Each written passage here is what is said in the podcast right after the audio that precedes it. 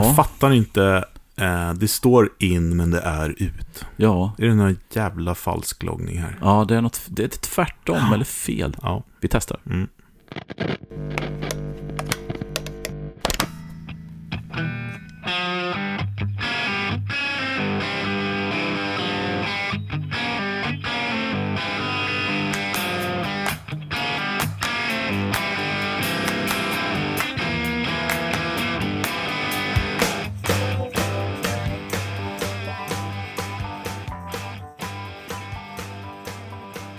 Ja, hjärtligt välkomna allihopa till ytterligare ett utmärkt avsnitt av Ultimate Guitar eh, Podcast. Ja, men det är så faktiskt. Och jag heter fortfarande Ulf Edelund. Och jag heter Fredrik Heghammar. Ja, Fredrik. Mm. Trevligt. Kul. Idag ska vi ge oss på någonting eh, kontroversiellt. Säger man så? Ja. det, gör, det måste man ändå säga. Ja, det får man nog kanske säga och frågan är hur kontroversiellt det är och inte, men det är i alla fall en, en grej vi har funderat lite grann på. Någonting som är olagligt i alla fall.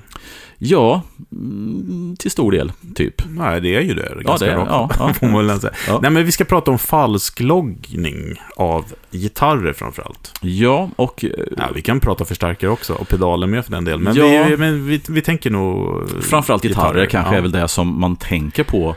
Eh, och falskloggat är ju ganska kanske hårt. Eh, eller ja, det det är väl det vad det. Vad det är. Alltså när man använder, när man använder en annan tillverkares namn. Varumärke, precis. Varumärke Ja, och namn ja. på någonting som inte är en del av det varumärket och namnet, så att säga. Mm. Eh, utan att gå in i detaljer då. Mm. Eh, skyldig eller oskyldig? Du menar jag? Ja. Jag är i allra högsta grad skyldig. Inte för att jag tillverkat något, men jag har ägt instrument Ja. som har haft ett namn på sig som inte är den som har gjort den, så Ja. säga. Mm. Nej, det är samma här tyvärr. Ja. Och, och, men, men om man säger så här, det finns lite olika kategorier här. Alltså, vi har ju då, om man säger så här, det finns ju en som vi kommer prata mer om, som är problematisk, men som på det stora hela för grundtillverkarna inte är så problematiskt, för det är ingenting egentligen som skäl jättemycket. Mm. Men så har vi den stora pro- problematiken egentligen är ju den så kallade, ja men alltså Kina helt enkelt. Och Ja. den typen av förfalskningar får man säga, som, som försöker då ha någon form av kommersiell grej. Jo, men verkligen. Att Mm. man... Eh, ja, precis. Och eh, ska vi göra en definition att vi säger då att vi har så kallade replikor? Mm. Eh, för det är ett uttryck man brukar använda när man har en Ja. falskloggad gitarr som eh, man tycker är okej.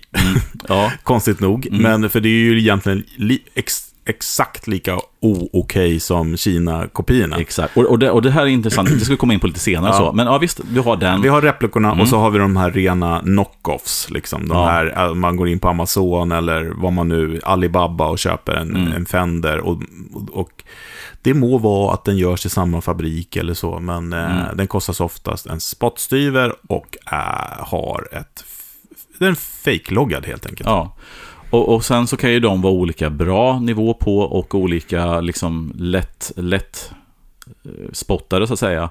Men där finns det ju liksom, det, det, gör, det är ju instrument som görs kanske i större mängd där man försöker sälja grejer till folk som antingen går på det eller som köper bara för att, ja, nu köper jag en billig så kallad Gibson Ja. eller Fender. Och jag, jag tycker att det här är, alltså som jag sa, I'm guilty. Jag har haft några replikor. Jag har nog aldrig köpt, alltså, jag har, alltså då kan man säga att uteslutande de få som jag har haft har varit någon som har lagt hela sin själ i att försöka replikera ett gammalt instrument. Mm. Alltså jag har haft någon, eh, eh, tel, eller par Telecasters. Mm. Eh, jag har haft en Les Paul Mm. Eh, är det det jag haft?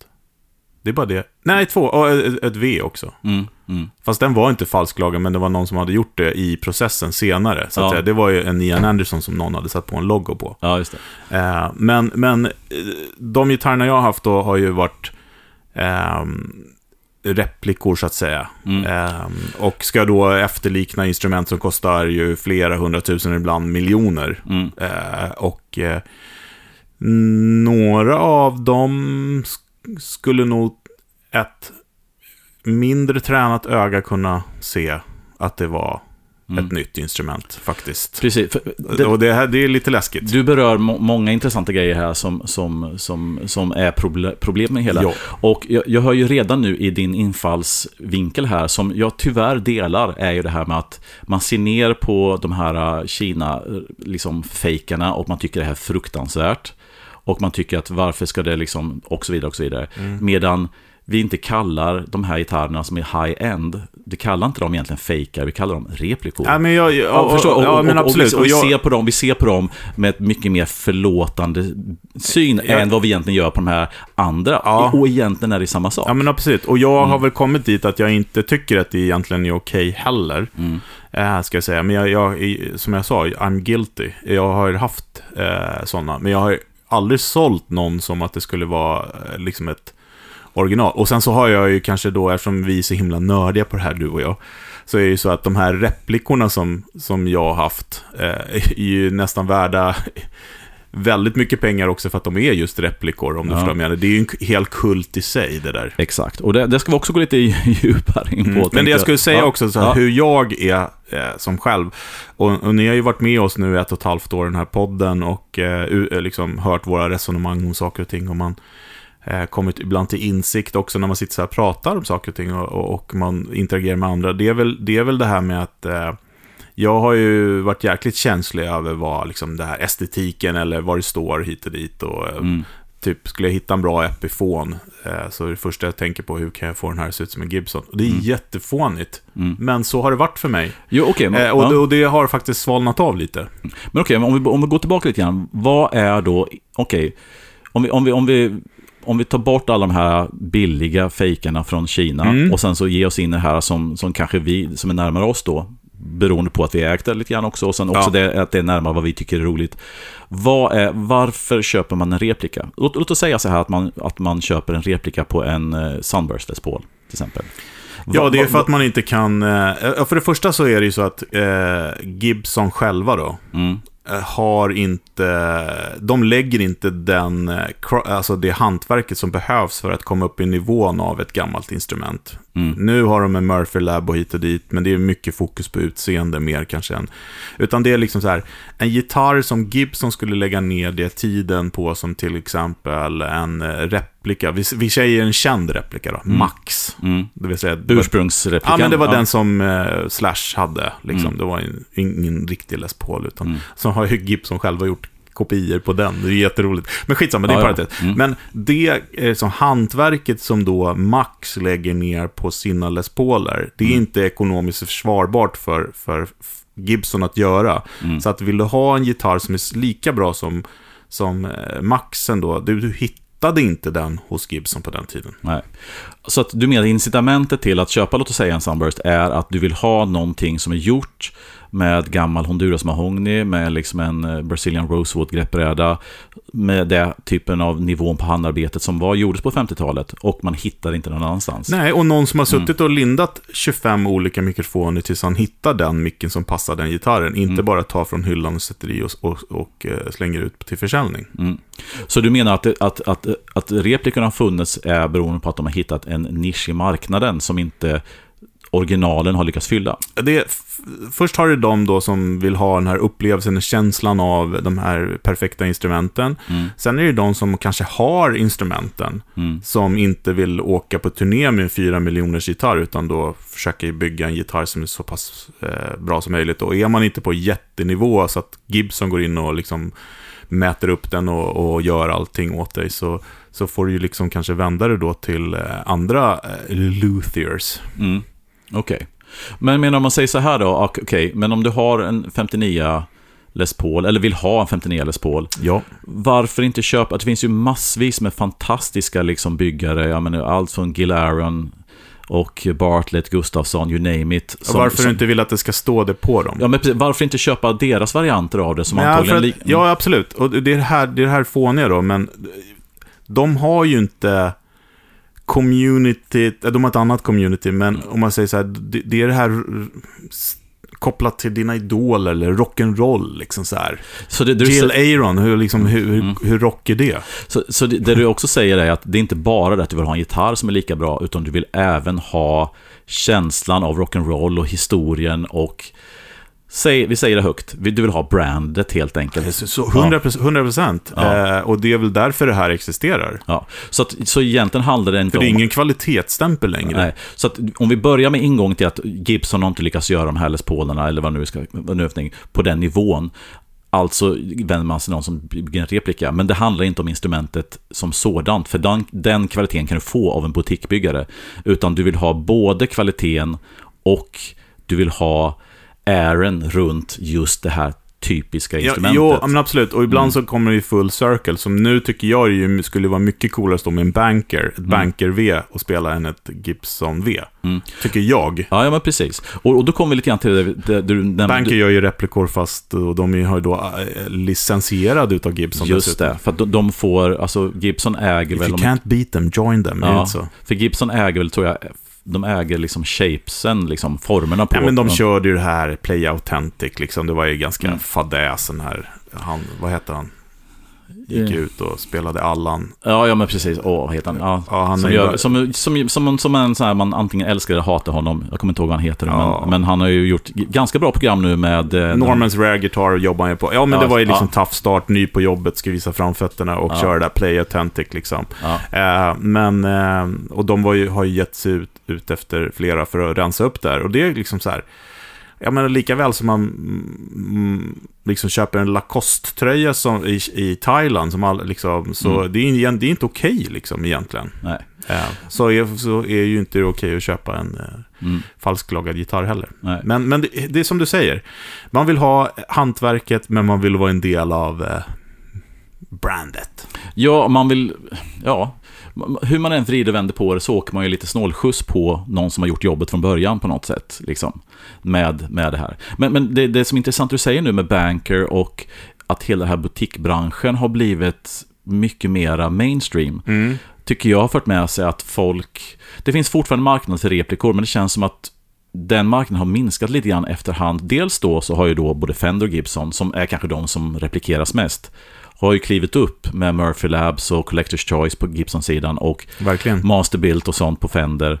Eh, att de har då börjat förse marknaden med sånt som replikorna gjorde förut. Att ha high-end-varianter och mera bättre byggda grejer av deras klassiker. Ja. Och sen så har man då hela butikbranschen där att folk kanske har börjat tycka att det är okej med en Bartlett istället för en replika. Och att då Banker och andra gör sådana som kommer väldigt nära. Mm. Eh, Men, men är, tycker att det är en spaning som stämmer att, att marknaden för replikorna är ju en liten underground-marknad, men den kanske har minskat tack vare att det dykt upp bättre alternativ. Ja, men det har dykt upp bättre, bättre alternativ, men det är också att det är nu eh, en, en era där det är eh, coolare att vara individuell och unik Mm. än att vara en del av det här stora arvet. Jo, men det är, är, och, ja, men det är och det är därför till exempel, eh, det här är bara en personlig reflektion, men PRS, liksom, som Ja. tidigare var ganska smal grupp, som nu har också blivit bred och, Mm. och liksom så att det är inte lika coolt att ha en PRS liksom. Nej. Även om det är fantastiska eh, instrument. Och liksom, jag tror att det är många som hellre... Och Sir har också blivit lite så här att det förkni- börjar förknippas nu med genrer och sådana saker. Mm. Och därför är det så, ja men det kanske är coolare att stå med en exotic-gitarr som fortfarande inte har fått sin...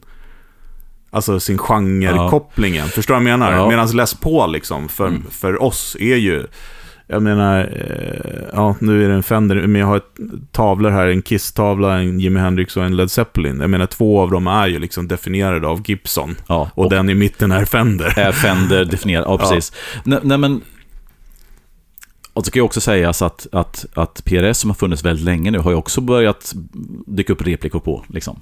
Ja, ja, Faktiskt. absolut. Ja. Mm. Och de startade en hel genre med de här. Och sen så kan man väl orda om om de är en replika på... Eftersom hans första gitarrer han gjorde var ju, en, det var ju liksom Les Paul special rakt av. Ja, Med sina tankar hit och dit. Och, precis. Som Heimer redan har gjort en liten Ex- variant. Exakt, så Ja. det, det där går ju liksom, men de har ju använt sina egna varumärken. Han har ju inte liksom satt Gibson på dem. Nej, men jag menar, jag menar att Sen folk... skulle jag gissa, skulle jag gissa att, att PRS, eh, Paul Reed Smith själv, har nog satt någon Gibson-logga någon gång i, i början där Ja, på precis. sina gitarrer. Ja, precis. Men- Men min, min, min, min observation var ju också att andra börjat replikera PRS. Ja, ja, Att absolut. de har blivit så etablerade. Ja, ja. Men, men om vi går tillbaka till det här med varför, varför att, att replikor på Fender Gibson kanske inte är riktigt lika hett längre. Och det kan ju också vara det här att, att precis som du sa, att Gibson och Fender har ju tappat lite grann av det här allena rådande, att det är det enda som gäller. Därför att den nya generationen gitarrister som kommer, hem, som kommer, hem, kommer fram har inte samma relation till Gibson och Fender som kanske vi har och de som är äldre än oss har. Det är att det är de märkena som man måste ha och det är det som allt utgår ifrån. Utan nu finns det, precis som du sa, andra brands som står på egna ben som gör det här på ett sätt som tilltalar gitarrister idag.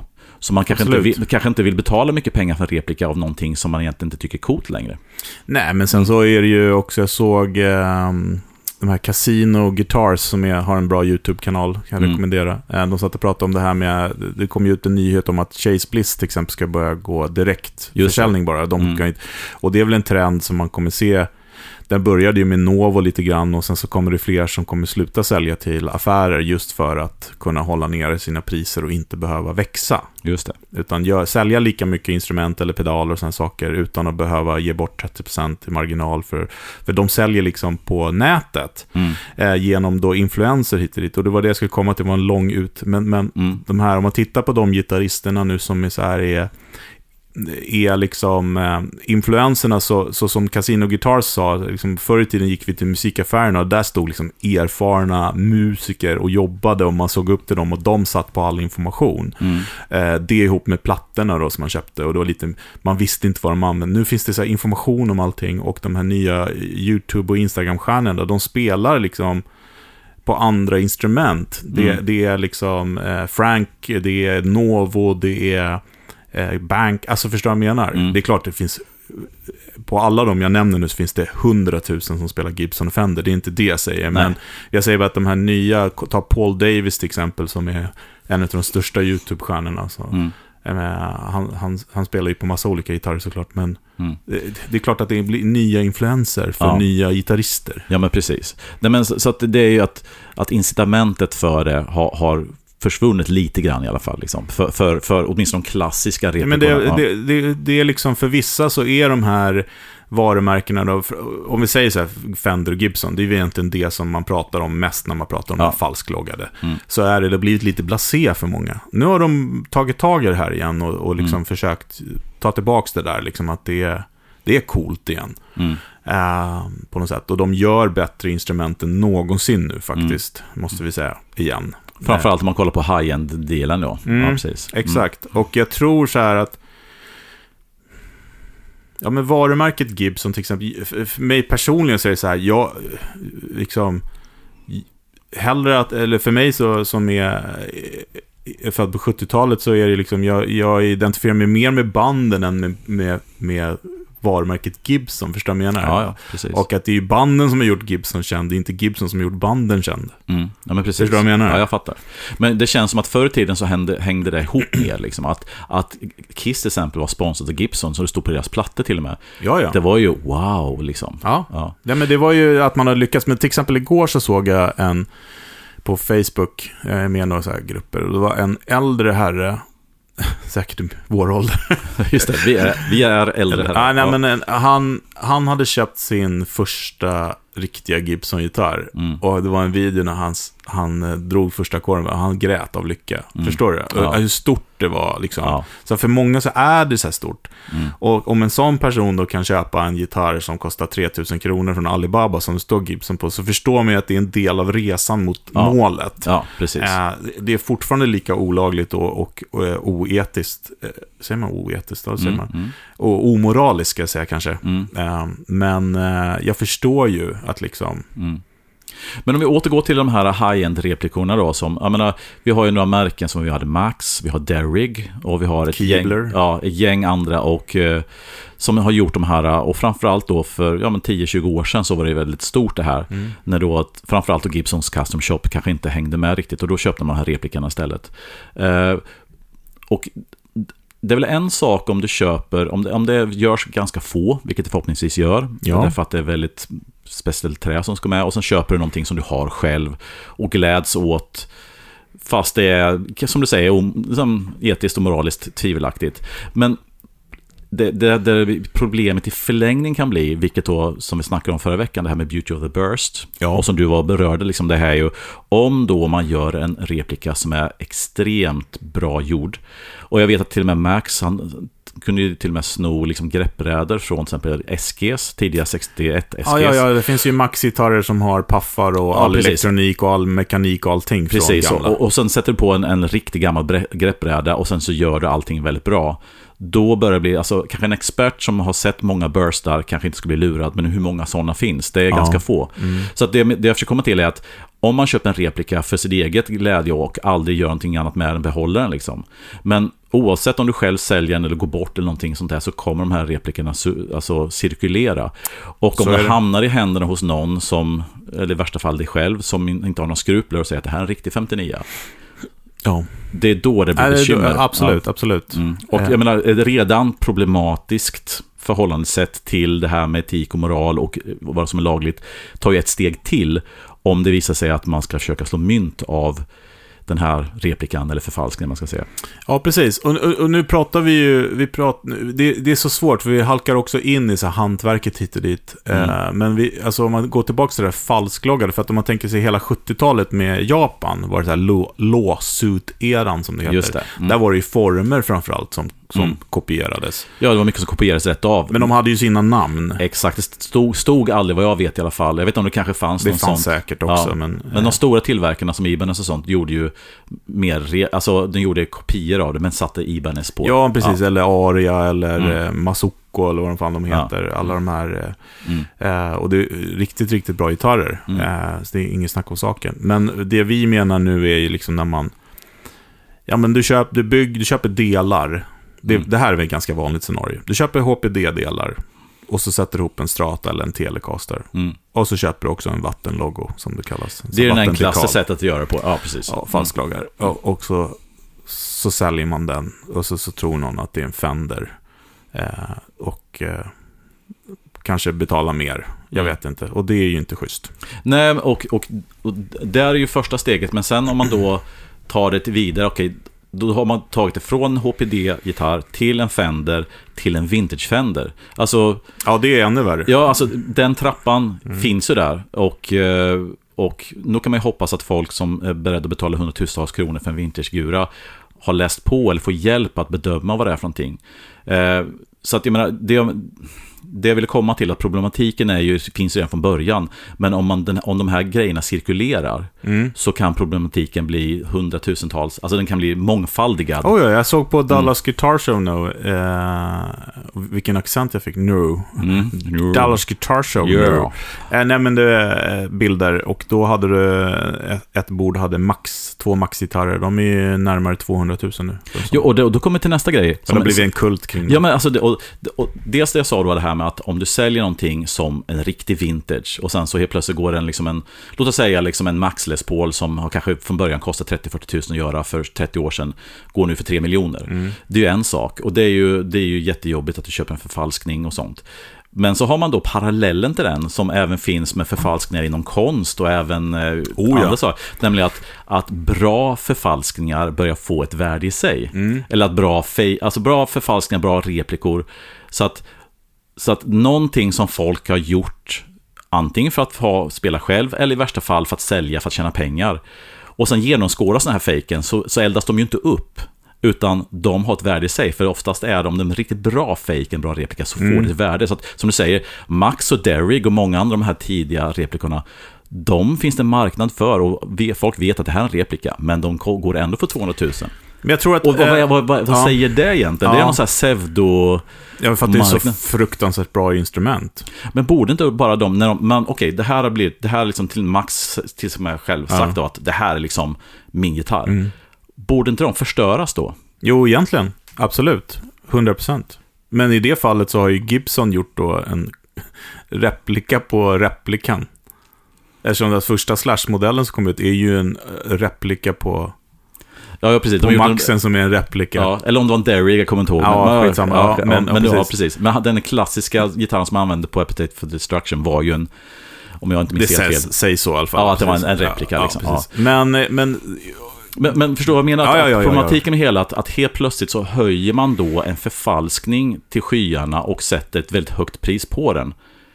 Alltså, Mm. när det egentligen är en förfalskning. Men så, så att hade den inte varit erkänd som en, som en replika så hade den varit jätteproblematisk. För då kunde den sålt som en vintage. Men okej, men det här är en Max. Ja. Men den ska ändå kosta 200 000. Mm. Alltså det är den, det är den Nej, nej, det- tankevurpan ja, ja, som är jättekonstig liksom. Absolut, Mm. absolut. Och sen så finns det ju märken som Chibson till exempel som gör en kul grej av det också. Mm. Liksom, kommer undan på så sätt. Nej, nej men jag tycker att det är pro- problematiskt. Eh, och jag, vi har ju sett i de här köp och säljgrupperna på Facebook, svenska i alla fall, att det, där är folk väldigt noga med att säga till att du inte får sälja den här om den är falskloggad och hit och dit, även om du säger det. Mm. Eh, ja, det... Men alltså vad tycker ni som lyssnar då? Liksom, alltså, det här är ju, ni hör ju själva att det här är ju en diskussion där man är ute och går på tunn is ganska Mm. många gånger. Framförallt som vi som har ägt de här instrumenten också. Ja, ja. Eh, och vad, vad, tycker ni att man hamnar i den här diskussionen? Vad, vad, vad är... Vad är okej och vad är inte okej? Finns det någonting som är okej överhuvudtaget att ha ett instrument som inte är original Mm. med den loggan som det står på och så? Eh, Sen, sen, mm. sen pratade vi också i förra avsnittet om det här med eh, information. Vi pratade om böcker ju, boktipsen. Eh, Mm. och att informationen idag, man har mer information idag, det finns fler källor och, Mm. och sånt. Eh, och jag har ju råkat ut för, nu visste jag det i och för sig, så att jag, jag, jag eh, gick inte på någon ekonomisk smäll, men jag hade ju en, en Esquire. Eh, en, en träfärgad eh, som eh, var en 54-hals som var lagad Mm. eh, i halsfästet. Eh, och en 53-kropp Mm. som hade köpts på Ebay för ja, men 25 år sedan ungefär. Mm. Alltså, någon av Ebay var ganska nytt också. Mm. Eh, som verifierades av en, eh, en etablerad eh, vintagehandlare i Stockholm. Mm. Men nu när den skulle säljas då till mig Mm. Så, så verifierades den av samma handlare som fake. Och, och ser och vi... tappade ja, då eh, ungefär en... Eh, tio, det vart ett tio gånger billigare pris, Ja. kan vi säga. Och det, och det sätter ju fingret på problematiken med allt detta. Liksom. Att, att, eh, alltså dels finns det då instrument som görs som fejkar, som att säljas som fejkar för att tjäna pengar på. Mm. Och sen så finns det då replikor som görs som form av, i bästa fall skulle man kunna se som en tribute, Mm. som då ska hamna i händerna hos någon som inte ska, ska sälja den vidare för att tjäna pengar, men som i förlängningen kanske hamnar där ändå.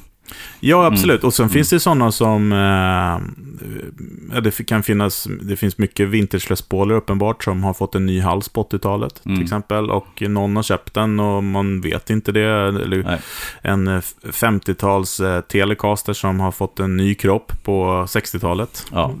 Eller, Jo, jo, och det där är ju en, en helt egen del, att man har parts casters och man, man, man späder ut värdet på sig. Jo, men det ja. kan ju vara någon som har köpt den som original ändå, Ja, liksom, precis. Men jag Ja. tänker på, på de här nya gitarrerna, det är väl där liksom, när det säljs både i butik och...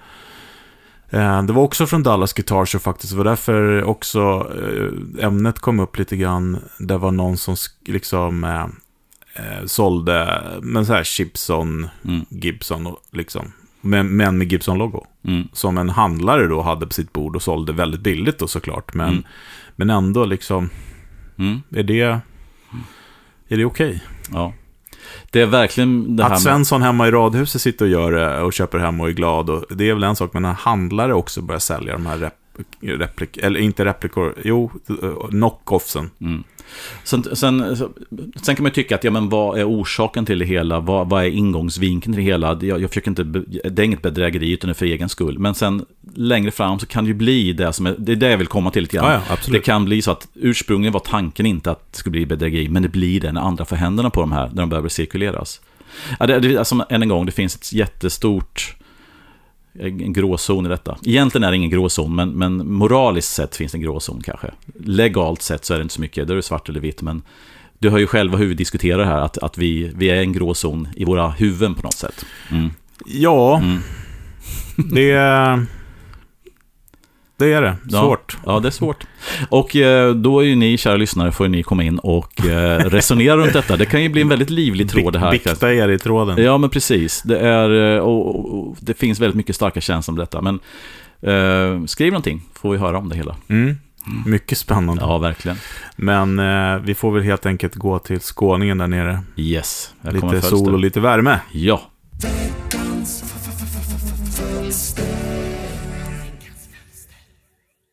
Okej, då veckans fölster. Idag ska vi snacka effektloopar på förstärkare. Eh, ja, som så många gånger förr så satt jag och spanade runt i förstärkardjungeln på internet. Eh, och just effektloopar, ja det är ju en funktion som dyker upp i speslistan på många förstärkare. Även om det är någonting som ganska sällan dyker upp i mina tankar. Och kanske är det också inte lika viktigt som förr. Alltså det, det är en egenskap på förstärkare som inte Eh, pushas för lika mycket som jag upplevde att det gjordes förr. Förr var det viktigt att poängtera om en förstärkare hade loop eller inte. Det känns som att det inte är lika relevant längre och det har säkert att göra med hela den här pedalplattforms, eh, eh, ja, pedalplattformstänket som eh, mer är eh, ja, vanligt idag. Sen såklart, det här är väl lite genreberoende också. Eh, det, passar vissa genrer bättre och det kanske vi kommer till sen. Snabbt sammanfattat då, så en effektloop på en förstärkare är ett sätt att placera effekter mellan för och slutsteget i förstärkaren.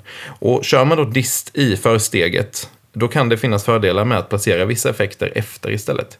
Precis som att man placerar dem efter kanske distar på pedalbordet om det är så att man kör eh, dist från pedaler istället. Eller overdrive eller fuzz. Um, effektloopen på förstärkare är ju ingenting som jag har använt så himla mycket. Um, jag körde delay eh, när jag hade en Friedman-topp. För det var väldigt lite headroom i den Friedman-stärkaren.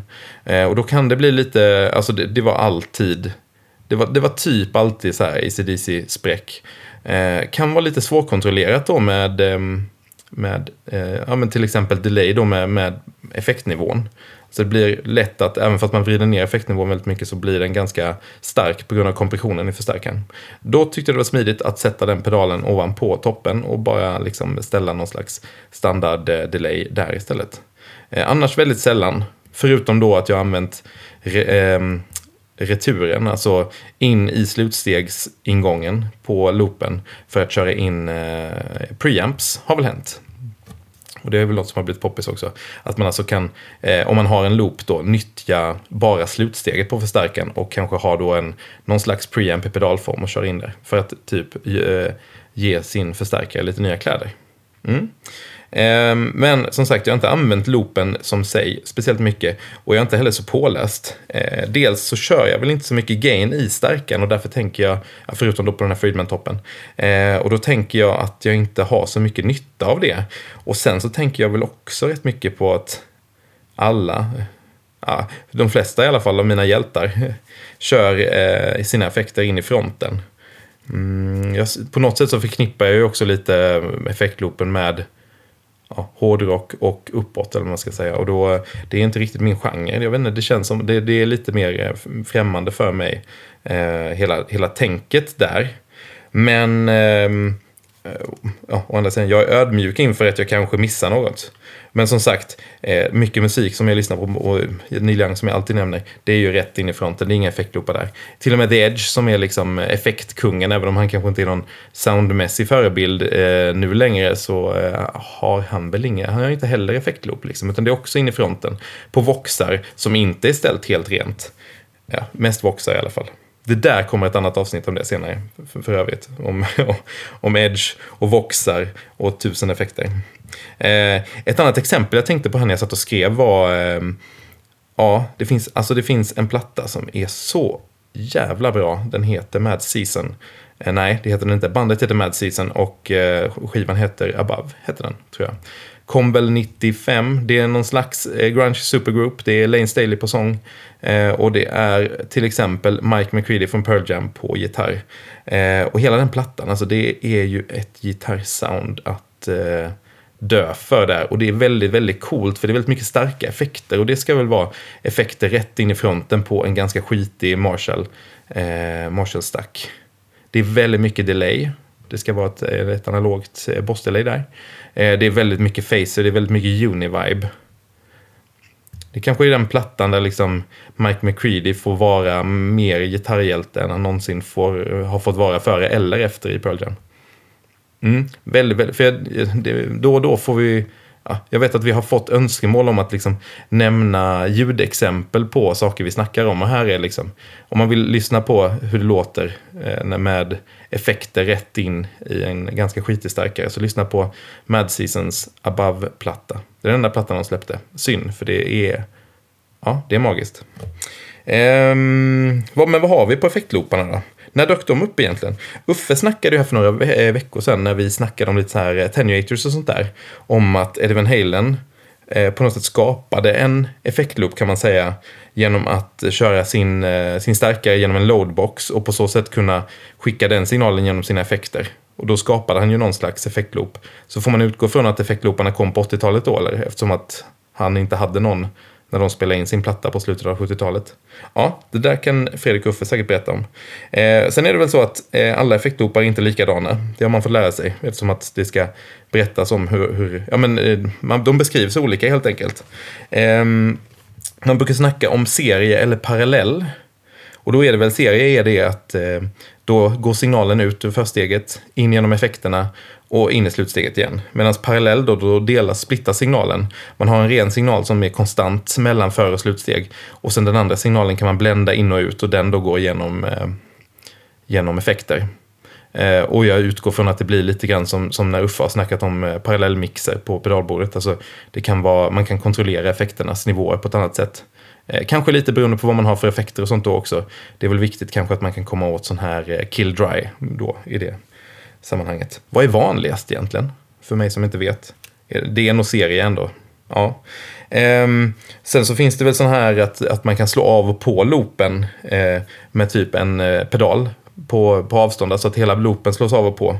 Det är väl, det är väl kanske olika skolor då, om man antingen då har eh, eh, ja, säg effekter borta vid förstärkaren eh, genom loopen så, och så slår man av och på loopen. Alternativt då att man kör den här 4-cable-metoden från sitt pedalbord att eh, att det som sitter i loopen även sitter på pedalbordet så att säga. Och då kan man slå av dem en och en på pedalbordet fastän de sitter i loopen.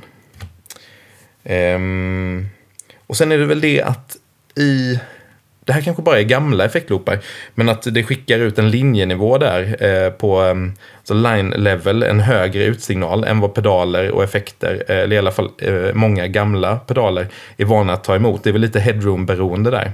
Eh, alltså att det kan vara lite för mycket kräm ut från försteget som sen går in då i pedaler och att det kanske, ehm, att det kanske klipper lite. Men eh, det är också ganska vanligt nu för tiden i alla fall att man ser att eh, effektloopen är buffrad. Och har jag förstått det rätt då så, ehm, så löser ju det problemet med att det skickar ut en, en lite vettigare signal till, eh, ja, för, för pedaler och så vidare. Kan man tänka sig att, att eh, line level ut på eh, gamla effektloopar passade bättre för rackenheter och sånt? Det kan man väl tänka sig. Eh, ibland står det till och med att de är rörbuffrade, de här effektlooparna. Vet inte hur mycket skillnad det gör, men, men allt med rör, det gillar man ju. Sen en, en väldigt viktig grej i sammanhanget är såklart, vilka effekter vill man köra i loopen? För mig personligen så tänker jag ju mest på tidseffekter, alltså eh, delay och reverb. Framförallt delay. Men hur är det med modulation egentligen? Vill man köra det i loopen? Och vilka, ehm, vilka modulationseffekter vill man ha i loopen i så fall? Och boosters. Det har man ju också läst många som kör för att, eh, ja, men, att det är en perfekt soloboost, liksom, att man sätter boosten i loopen då kräver man inte på mer effekt in i försteget och det vill säga höjer inte gain-nivån utan snarare så boostar man volymen då. Är det fortfarande en grej som gäller att köra? Så, Fredrik Uffe och ni som lyssnar, använder ni effektloopen på förstärkaren? Och vad kör ni där i i så fall? Och tror ni att jag kan vinna något på att eh, utforska effektloopen även om jag har en relativt rent ställd stärkare? Inte helt kristallklar, men absolut inte en eh, speciellt gainig stark. Så kan vi säga. Ja, in på Facebook och Instagram och kommentera så um, hörs vi nästa vecka. Ha det gott på er. Ja, tack Fredrik Fölster. Eh, det här är ett intressant ämne. Det säger jag typ varje gång efter Fölster, men så är det ju. Mm. Eh, Och jag tycker, ja. jag tycker att eh, spännande det som eh, han, eh, eller han, vår Fredrik snackar om det här med att idag så pratar man inte lika mycket om loop. Nej. Och där kände jag igen mig när jag hörde hans inslag för att för mig så var det skitviktigt att en stärkare hade loop Mm. förr i tiden. Mm. Men ju mer jag lärde mig om det så ju mindre ville jag ha det. Mm. För att om man lägger till någonting i en krets Mm. så tar man bort någonting. Ja, eller så lägger man till någonting man behöver. Det är sant, det är sant. Men eh, du tar ändå bort någonting. Ja. Ja, Du det- får, alltså, du får offra något helt Ja, ja, enkelt. precis. Nej, och, och anledningen till att jag inte riktigt håller med Fredrik är därför att jag har ju nämligen gått varvet runt. Eh, för, jag, om jag ska, jag tror det är så här, precis som Fölse sa, att den första kommersiella stärken med loop var nog en Mesa Boogie Mark 2B, tror jag. Början på 80-talet. Ja. Det har nog funnits loopar och inserts på andra stärkare på, redan på 70-talet, men Var Dumble före Buggy? Nej, det var samma era där någonstans va? Ja, nej, det var han var nog före, men han har ju aldrig gjort en ordentlig loop, utan man, man behöver ju en dumbulator Ja, han till. hade ju en insert och så, så insert, var ju själva ja. loopen Precis. utanför helt enkelt. Så jag tror att om man säger Mark 2 där var nog den första eh, kommersiella rördrivna loopen. Och, och, och det kom ju av det faktum att, att så fort du börjar få starkare med preamp dist, med Mm. mer dist i preampen, så smög sig det här behovet in. Liksom att du, du behövde kanske lägga tidseffekter efter disten och inte Mm. före. Eh, och så. Eh, men eh, ja, det snackas inte så mycket om loopar. Alla förstärkare med för preamp dist idag har ju loopar och det är någonting som man tar för givet att det finns. Ja, Eh, och det är som du säger att, att ju mer kretsgrejer du har, liksom, desto mer kanske tar du bort från ljudet. Men jag började liksom spela high gain stärkare och behövde loop och allting sånt. Och sen så gick man in i hela vintage butikgrejen och eh, körde då mycket clean platform liksom. Och sen så gör allt i, i pedaler. Men sen nu på slutet, sista tiden här med min nailer-förstärkare.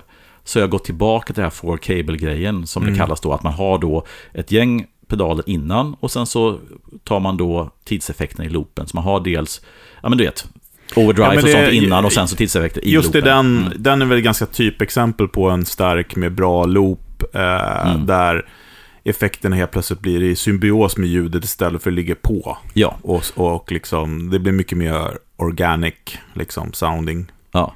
Och det du säger är ju att, att alla loopar är inte, de är inte gjorda på samma sätt. En del loopar är inte transparenta på så sätt att de, de lägger till eh, någon färg och det kan vara en cool färg. Mm. Men det kan också vara någonting som man inte vill ha beroende på. Alltså, och, och, och så, typexemplet är de här, de här separata som dumbelatures och allt vad de kallas. Där du har en separat rörkrets för att då Alltså, Men- det är men- jättemycket sound i den också. Exakt, så du har ingångs och utgångsvolym och sen har du rörkrets i den Ja. som, som gör så det blir som en liten preamp i loopen, eller man ska säga. Precis, och sen Mm. så är, är det ju väldigt många också som följer sig som använder eh, loopen som master. Mm. Och det är faktiskt till och med så att man behöver inte ens sätta en boost i den ibland, utan den är, alltså, om man tänker Dumbelators-setupen då, eller, eh, för du har, ingen, du har ingen nivå på din loop, Varken in eller utgångsnivå. Nej, men många andra loopar har ju in och ut-nivå. Mm.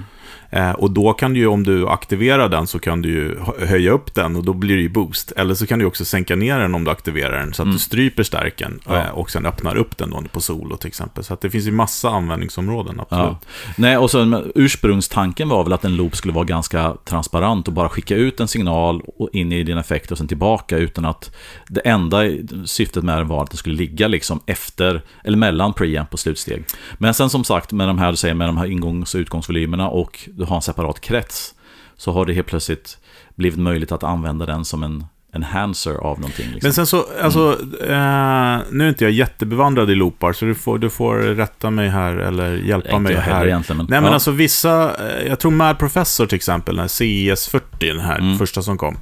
Den kan man ju liksom spela in i loopen också. Mm. Alltså du kan koppla in som gitarren in i i- alltså förstår I du? return. Ja, för att mm. de flesta eh, looparna måste du ju liksom sluta kretsen så att säga. ja. Men eh, i vissa loopar kan du ta ut den som, det blir som en line ut. Mm. Ja, den, den parallellt be- helt Ja, enkelt. det måste bli det. En parallell precis, ja, precis. ja, Du, ja. eh, Och, och, och förresten, på många starkare kan du välja om du vill ha en seriell eller parallell också. Just det. Du, för då kan du liksom ta den som line-out, eller så kan du spela in i den. mm. Ehm, Nej, men alltså har du en parallell loop, ja, men då kan du ställa en mix mellan då går en del signal direkt från preampen direkt till slutsteget. Ja. Och sen så går en annan signal till dina effekter. Så kan du på stärken ställa en mix mellan så att du får alltid en ren signal från preampen till slutsteget som inte går igenom de här kabellängden och allting sånt. Eh, Jag föredrar att lägga den grejen utanför. Men, men som, som, som förut också skriver, liksom att, eller skriver, säger, att du kan ju använda loopen till att lägga olika, du kan lägga effekter före. Ja. Men du kan också lägga en boost eller en EQ i loopen. Vilket Ja. innebär att då boostar du volymen eh, istället för att boosta signalen in i preamp. Ja. För, och, och det som händer då om man boostar en gainad stärk är ju att den oftast eh, saggar. Liksom. Ja, har du en boost innan så det blir det- lägre volym nästan. Ja, du, du mättar ju ingången, men Exakt. lägger du den efteråt så får den här, som är kanske en, en eh, solhöjare istället. Ja, Mm. precis. Men, men eh, nej, jag, jag tycker att jag har inte haft så mycket nöje av loopar sista åren förrän nu. Och det beror nog också på vad det är för typ av förstärkare. Så att Nailon är lite mera Men när du byggde ditt rackmonster, då hade du ju loop. Använd. Ja, men precis. När jag byggde mitt, mitt, mitt rack, men då hade jag ju då en, en Hermansson-stärkare med loop, där jag verkligen ville ha preampen före tidseffekterna. Och, då var det ju, och då hade jag line mix och allting sånt till ja, i ett rack. Det var kaos, men, men, men absolut. Så att eh, jag tror att loopar är helt och hållet beroende på vad du har för behov och vad för typ av, eh, alltså var du vill lägga dina effekter. För att jag, en del starkare tycker jag låter bra med delay och reverb innan preampen. Men andra stärkare behöver ha det efter preampen. Ja, allt Mm. handlar om sound. Eh, och som Fölse säger också, det finns vissa effekter som inte går att köra i loop för att de har fel eh, nivå. Och det Mm. finns vissa loopar där du kan ställa in nivån, om det är Mm. line eller inte och Mm. sådana saker. Så att eh, det finns alla möjligheter. Men eh, vi har väl mest de här enklaste. Nu sitter jag och tittar på min matchless där uppe. Eh, matchlessen som du har också och Mm. din S, eh, din nailer, det är väl typ Mm. samma. Och även på din Marshall. Det är väl väldigt enkla loopar. Jag har ingen loop på Marshall faktiskt. Har du inte det? Nej. Nej, det, nej, Det det är bara master du har på den. Sorry, precis. sorry. Just Ja. så var det, ja. så var det. ja. Ja. Finns en gräns för hur mycket jag vill mecka med den gamla Ja, stärken. men precis. Men Mm. jag vet ju att Metropolis har ju jättebra sådana här uh, Mm. och master-kit. Ja, det känns som att de sista 10-15 åren så har alla som gjort high gain stärkare eller har gjort en stärkare med loop, har tvingats ta hänsyn till att folk inte använder rackgrejer som det kanske var på 80-talet när de Mm. looparna först dök upp. Jag menar Soldaner, Mesa Boogie, utan då var det rackeffekter hade, du körde aldrig pedaler i looparna då. Men det gör ju Mm. folk idag. Så att alla som tillverkar loopar idag måste nog ta hänsyn till att det ska kunna driva en, en pedal utan att den brinner upp så att säga.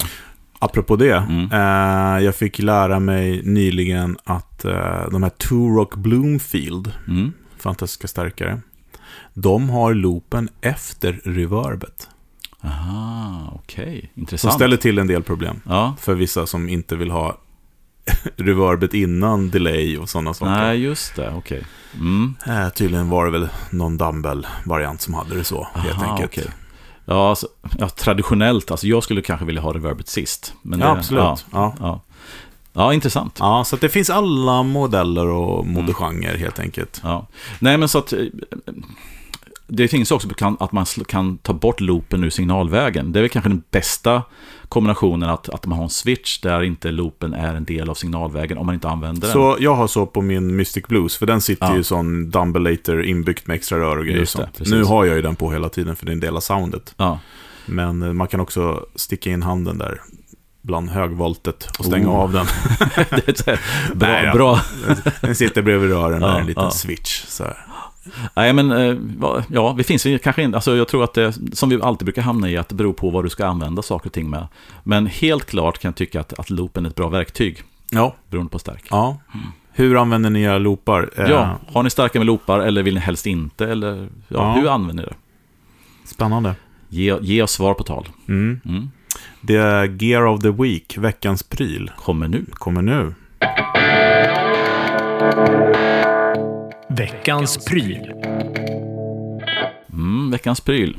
Ja, det här är ju en grej som har varit, eh, jag väl har haft, ska jag säga, för nu har jag testat, har haft väldigt höga förväntningar, har sett fram emot väldigt mycket och nu äntligen då fått lägga händerna på en Mm, du byggde upp en liten eh, kurva här mot den här. Ja, precis. Och det Mm. har ju med den här, vi har ju varit elaka mot Mobius och sagt att den är så stor och tråkig och hit och dit, men låter väldigt bra och sådär. Och jag har den fortfarande kvar och du har haft den ganska länge också. Ja, jag hade den ja. framme häromdagen Mm. också. Den finns kvar här också. Men nu har det ju kommit, nu eh, damp den ner då. då. Mm. Och vad pratar jag om då Uffe? Ja, du pratar väl om Walrus M1 va? Ja, precis. Och den ingår i deras Mako Series. Mako Series, The Som är Shark så- Series. Ja, som är då den formfaktor-serie va? Alltså, Ja, men Ja. om man börjar med, med formfaktorn då på det här. Mm. För det är det som är jävligt viktigt. det var det som du var helt Ja, det var tricket. på. För jag Ja. var inne liksom, idag så pratar man kompakta bord, man vill ha lite, alltså lite utrustning, men också midi. Mm. Små pedaler med midi. Yes. Fint, ser du. Mm. Eh, den här är då en standard eh, pedalstorlek, får man ändå säga. Ja. Kanske pytte, pytte. Nej, den är standard, ska Alltså man ska säga att den är ungefär som en Boss. Den är lite större än en MXR, men ungefär som en Ja, Boss. precis. Kanske något större än en Boss-pedal, men i den häraden. Ja, det tycker Mm. jag. Eh, den har ju då stereo in, stereo ut. Mm. Men den har också full midi med riktiga midi, inte den här TRS-tjafs. Fem pins. Old school midi. Mm. Det är både bra och dåligt. Jag tycker att det är bra med old school midi. Mm. Eh, TRS är ju bättre platsmässigt. För att Mm. de här, nu, nu har ju One Controls jättebra sådana här fina vinklade kontakter, men de bygger ju ändå en, en och en halv centimeter. Någonting. Så en Ja. TRS-kabel kan man ju få ner till fem millimeter kanske om man Ja. har tur. Eh, men, eh, och den har då eh, två stycken knappar på sig. Eh, Mm. Den har on-off och den har då en höger som ibland är tapp och ibland är något annat. Eh, och det fina med de här, den är väldigt lättanvänd tycker jag. Eh, den här pedalen. Jag både och, skulle jag säga. Jo, ja, men den är, alltså det jag menar är att när man har gjort sina ljud Uffe, Ja, då är den lättanvänd. Ja, ish. Nej, men alltså det fina med det, jag tycker att stega mellan olika presets, för det är det som är styrkan i att man kan ha presets. Mm. Eh, det är väldigt lätt. Ja, för du har väl så A och B-switch och Man- olika banker va? Ja, precis. Man eh, trycker på de där upp och ner och du Mm. har tre olika banker, A, B och C, precis. Men vad, vad, vad har den här då för något? då? Den är ju då, jag skulle vilja säga, likvärdig med eh, Mobiusen när det kommer till ljud, men den har också en del mer features som vi kommer in på. Den Mm. har ju då eh, en, två, tre, fyra, fem, sex olika grundlägen. Det är Mm. chorus, Mm. phaser, tremolo, vibe, rotary och filter. Yes. Eh, och eh, de här olika typerna då så kan du ju då eh, justera en massa på. Du har ju vanlig då självklart då rate och depth. Eh, men sen kommer det in massa olika grejer. Ja, för att rate och depth är ju oftast de här grundgrejerna. Du vill ju ha liksom farten på, på, liksom på själva elektronen och så vill du ha liksom hur mycket effekt. Ja. Så de, där har man lagt som dedikerade rattar, vilket jag tycker är svinbra. För det är oftast de man ger sig på först för att tweaka någonting. Liksom. Ja, Mm. Eh, ska jag gå in lite grann på de här andra features eller vill du ja men vi, fortsätta? vi kan Ja. väl börja innan vi går in på features. Mm. Eh, om man, man skulle kunna säga så här. Eh, alla som jag har pratat med som har testat den så säger man så här. 1, 2, 3, vad är det som sticker ut mest?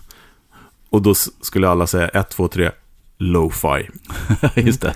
Eller hur? Ja.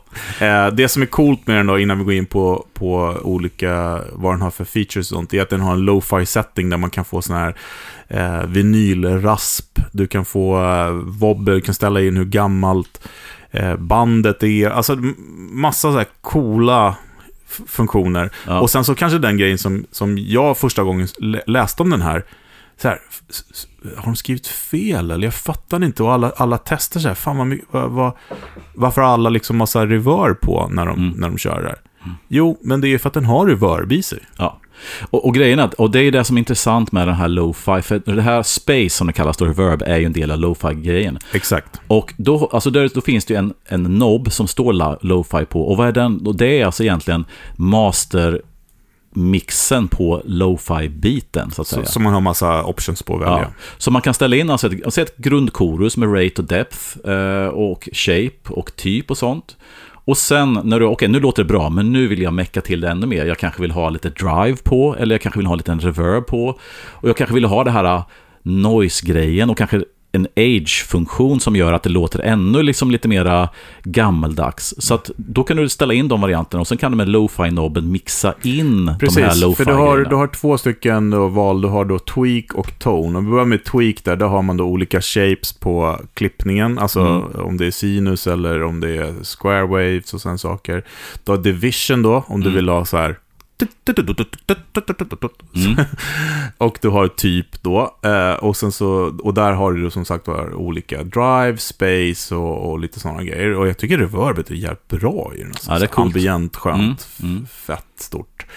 Eh, på den andra då som heter Tone, eh, eller Tune heter den till och Mm. med. Där har du Tone. Eh, och så har du Sym som är väl symmetri då, gissar jag. Och sen så X då. Och de står ju för aging, noise och wobble. Mm. Ehm, och med de här då så, det finns ju väldigt mycket... Ja, det är väldigt coolt. Alltså om du rattar in ett vanligt korus och så lägger du på liksom lite, lite age och lite noise på det där, då blir det ju helt... Alltså det är svårt Mm. att förklara, men...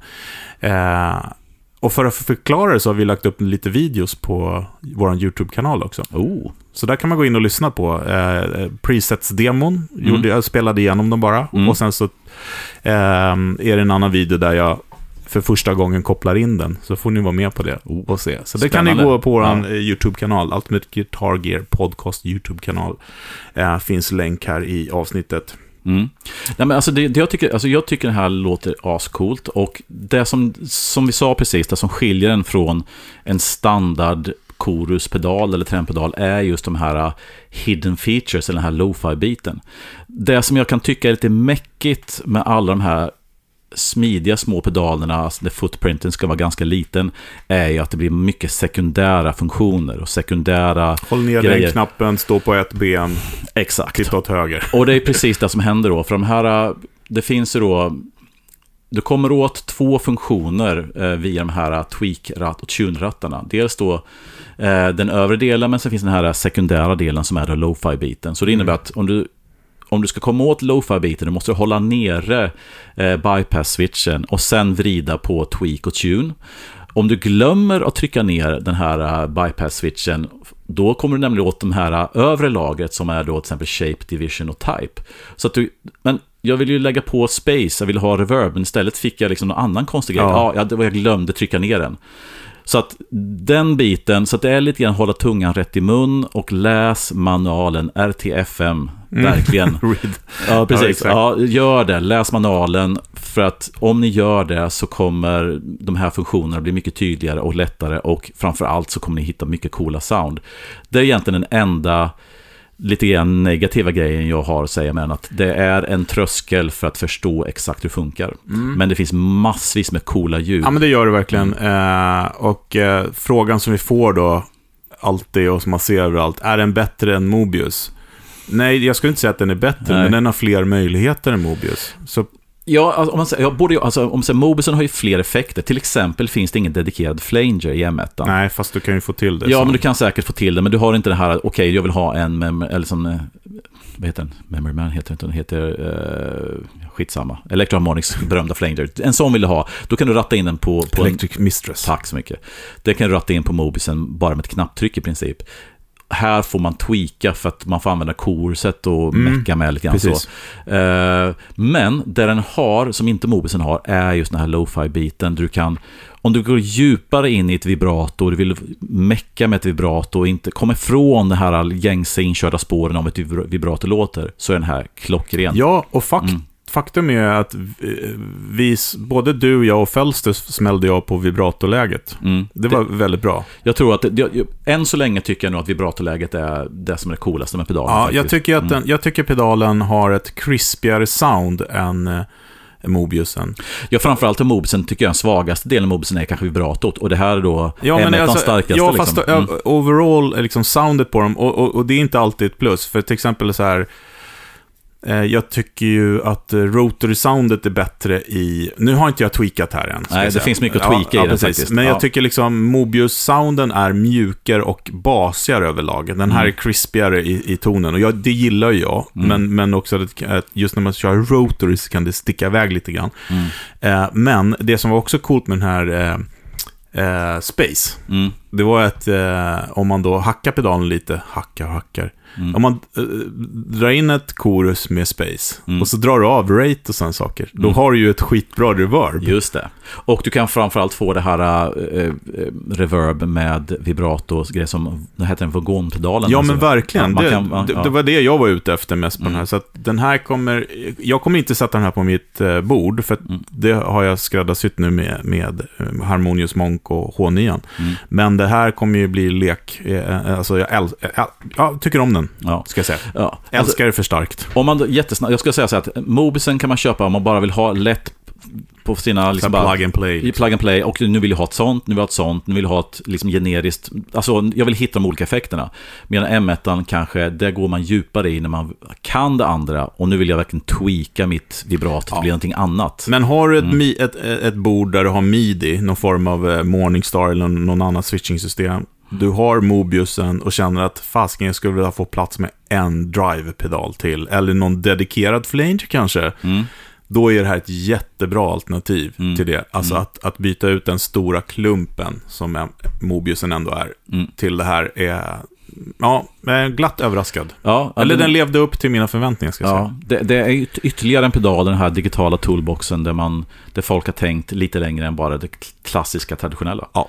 Eh, varmt rekommenderat faktiskt. Ja, men det tycker jag. Och om, ni, om ni orkar ge er in och tweaka och i sekundära funktioner, om det är, är en... eh, Om det är dödar så Mm. kanske det inte är rätt. Mm. Men Och vi har, vi, Mm. förut så snackade vi om att den här Jackson Audio skulle komma med någon, någon, någon nytt analogt. Ah, den har inte kommit än. nej. Vi får se. Så än så länge så är den här på, ja men topp för mig med en sån multi-grej. Mm, mm, mm. Midi-styrd såklart. den är, den är högt upp på min lista också faktiskt. Mm. Ja. Kul. Inte- Ja. Ja, det var allt för denna gången. Det var det. Mm. Eh, vi ses snart igen. Ja. Ha det bra Hej då. Hej då.